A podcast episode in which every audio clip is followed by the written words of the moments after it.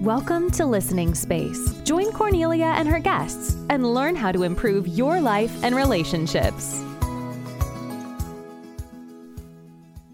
Hello, everybody, and welcome to the Listening Space podcast. I am Cornelia and your host, and I'm here to help with life and mindset hacks to help you live and love your life to the fullest.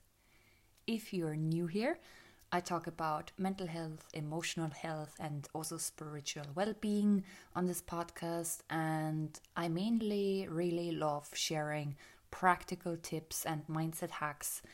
And I also love to provide you with some food for thought, and sometimes some special guests join me. Not today, though. The episode is gonna be a game changer for many.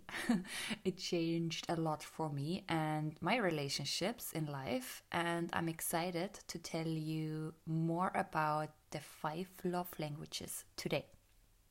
If you haven't heard of the five love languages yet and like the previous episodes on this podcast, then you will love this one. Excuse the pun.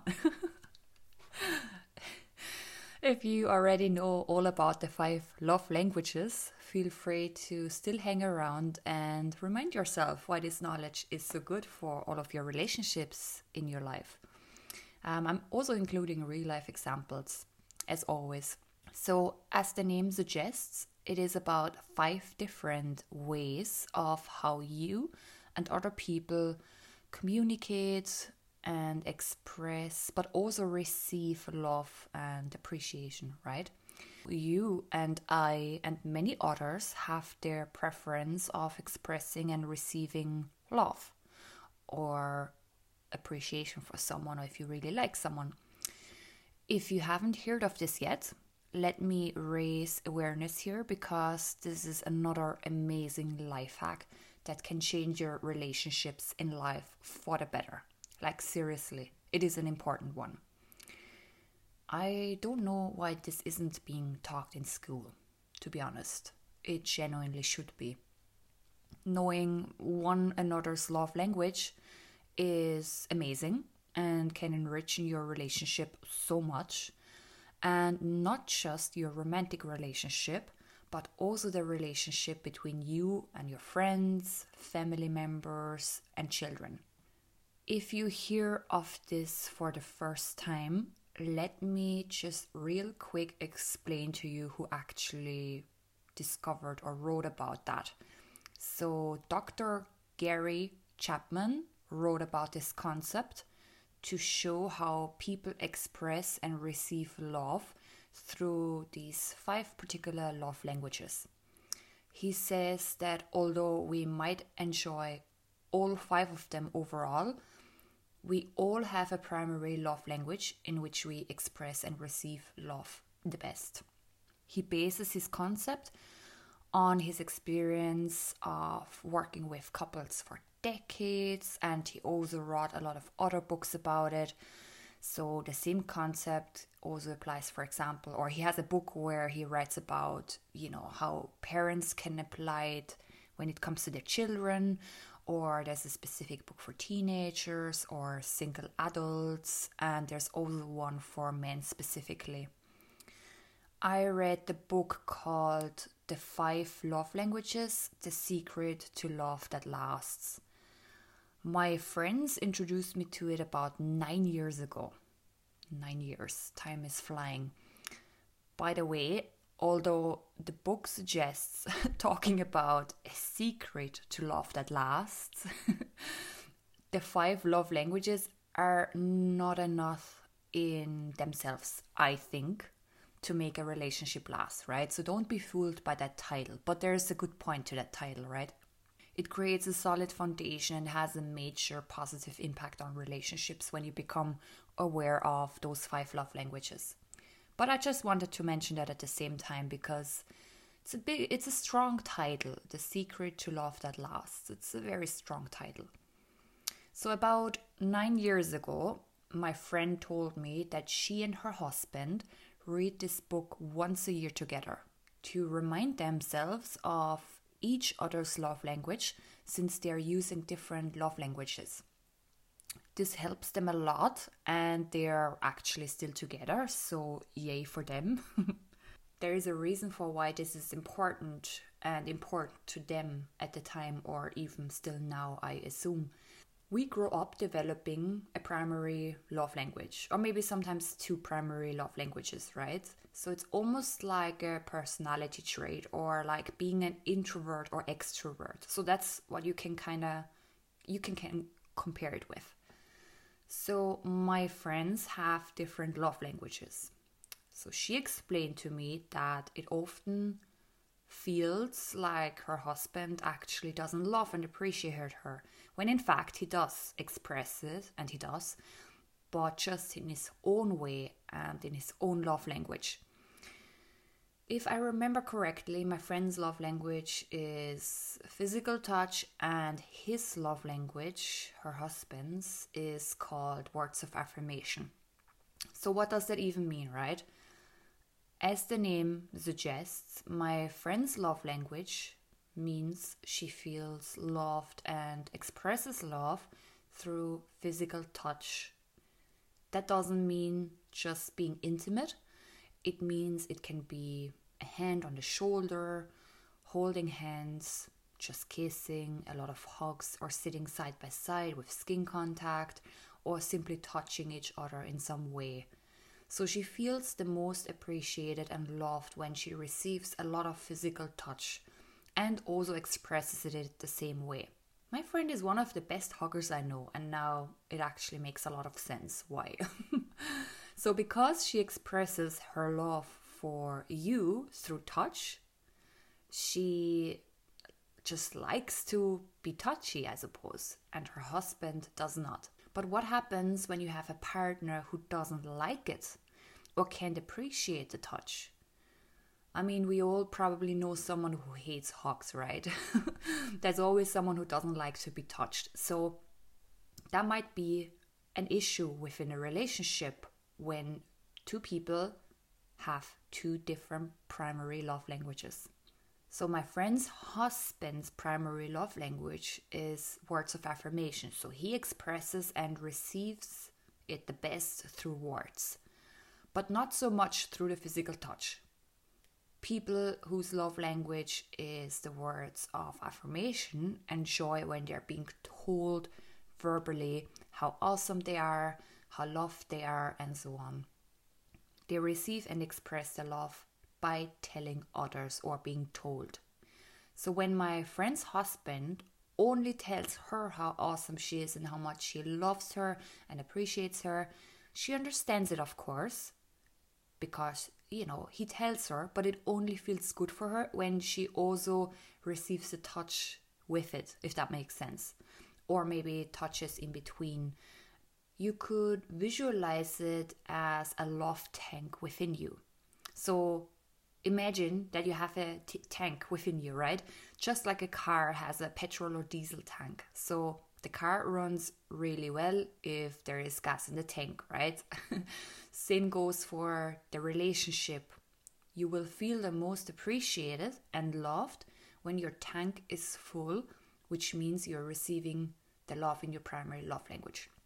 So it's like a love tank within you. And when you receive your love language, as in your primary love language, just as much as you express it, your tank fills up, right? It is a matter of awareness and practice. So much so that it will eventually become very natural to you the more you practice it and become aware of that. It is very easy to learn and practice different love languages, and it is so good to be aware of it since it can be used for any relationship, not just your romantic relationship. You can use it with everybody your partner, your child, your parents, family members, friends, or even your peers. I sometimes think that even my dogs have their own love languages, but that's for another time, right?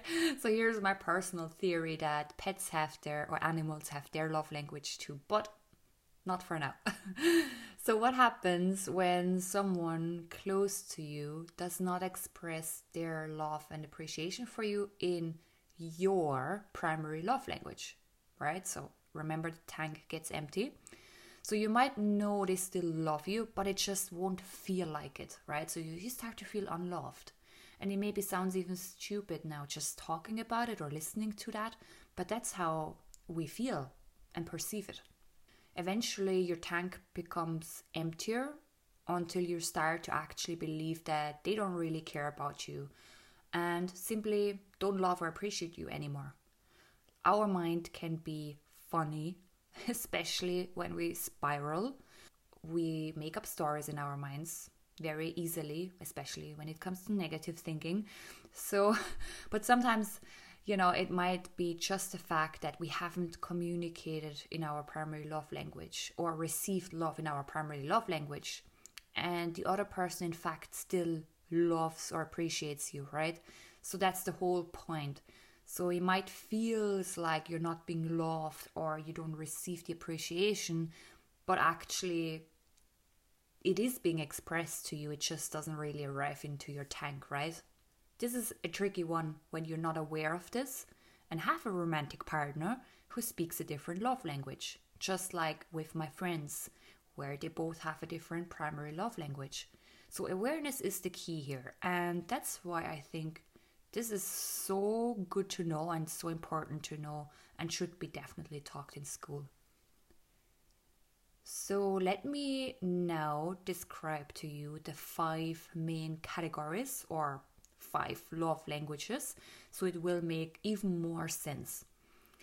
You can also do a free test on the official homepage, which is called five lovelanguages.com.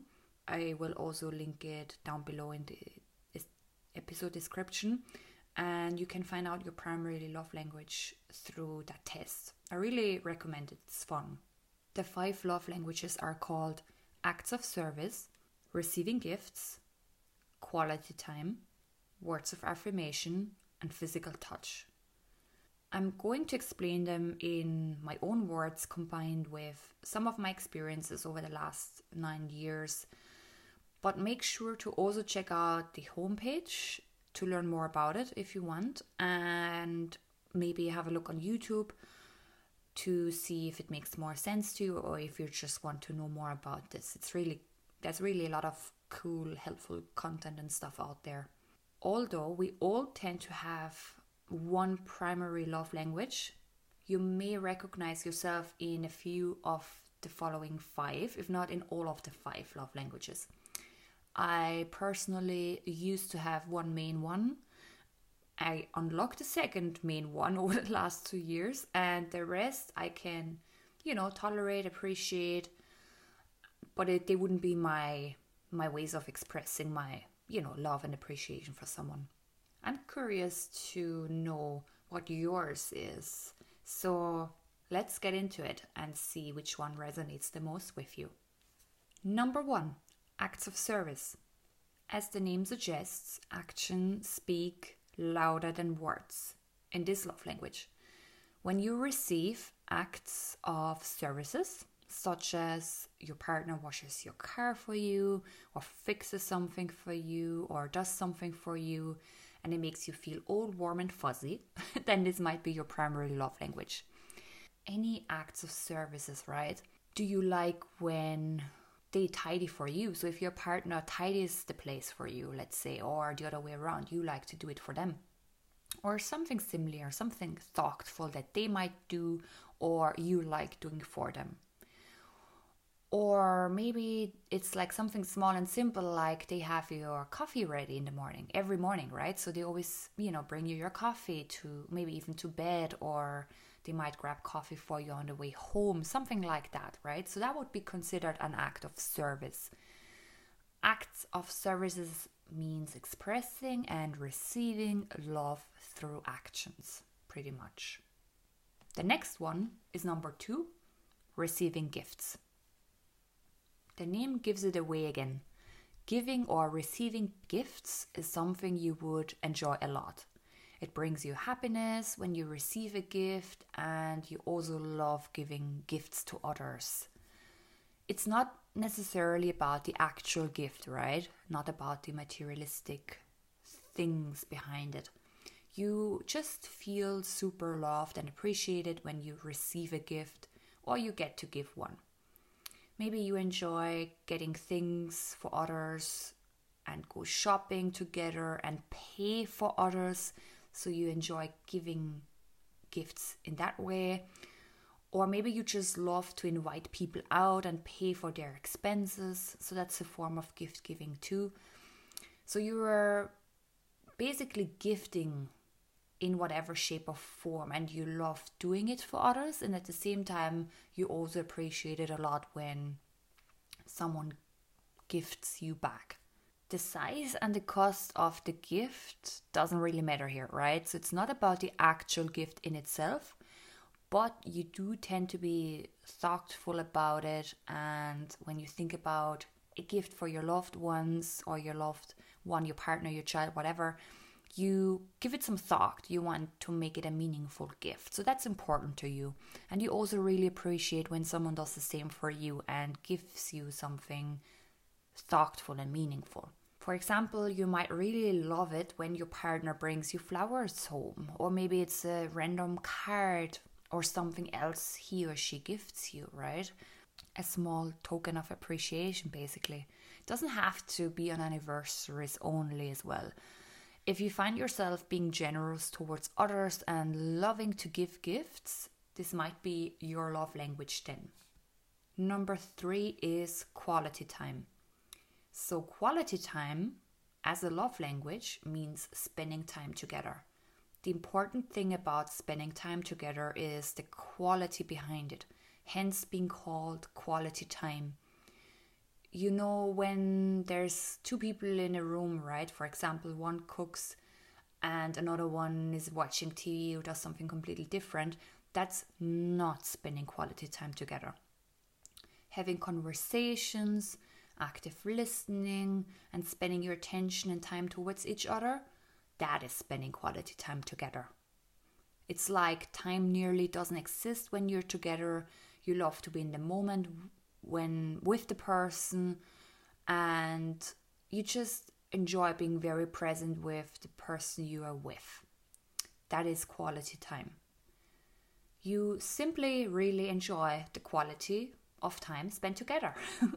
time is precious to you, most likely, especially when you spend it with a person or your person and you feel and receive love the same way. So when you know they take some time out of their day and they take time out of their lives even to you know come and see you or spend time with you and they're really looking forward to that then this is your clue that quality time is a big one for you if separated by a physical distance quality time can be also achieved over a phone conversation and sometimes even through texting when there is a steady flow and a back and forth of communication going on.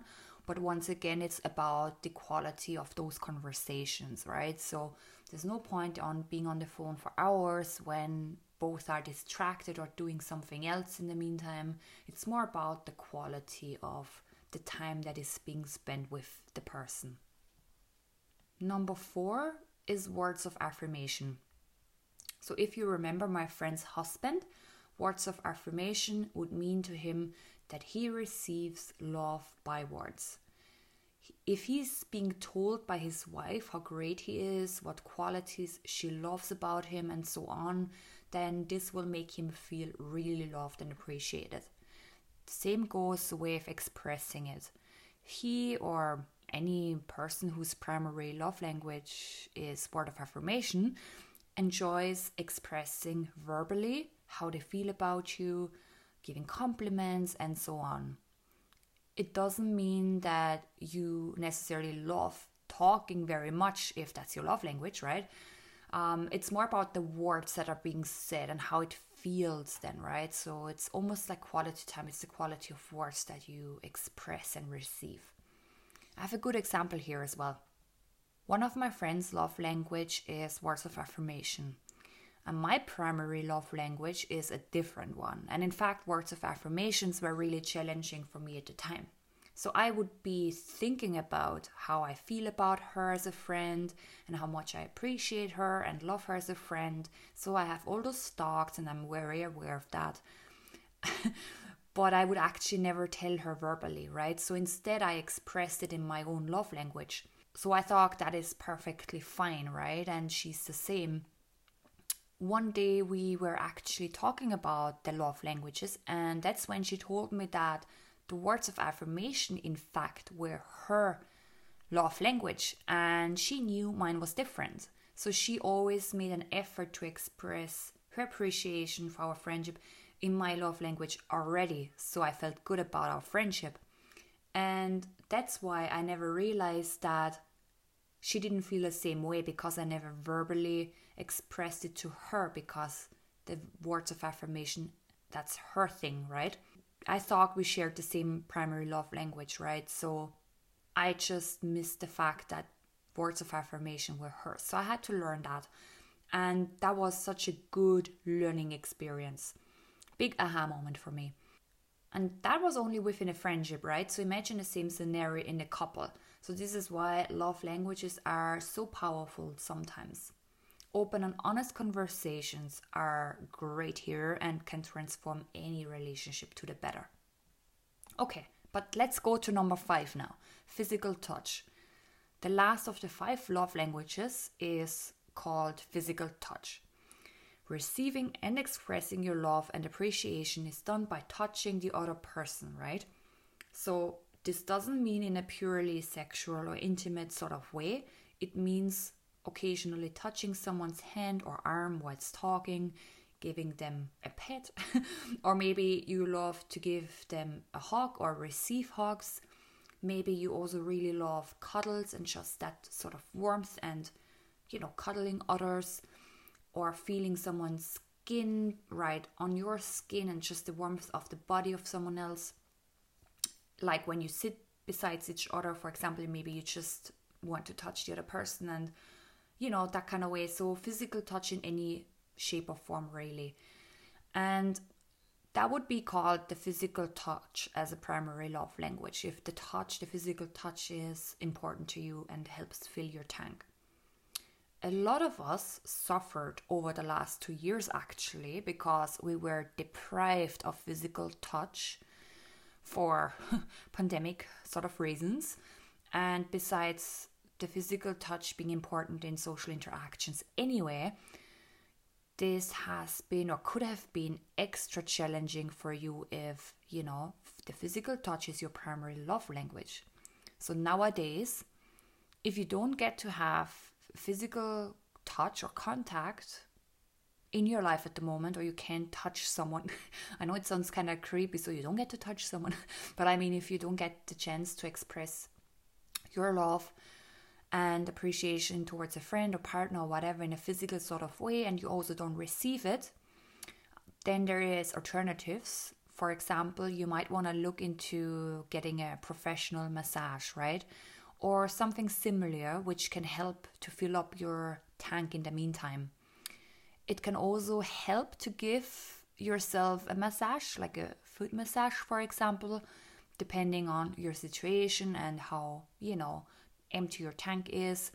And pets and petting them is also a very good alternative. And once again, that's not just for romantic relationships, that applies also to friendships. Have you now recognized yourself in any of the love languages?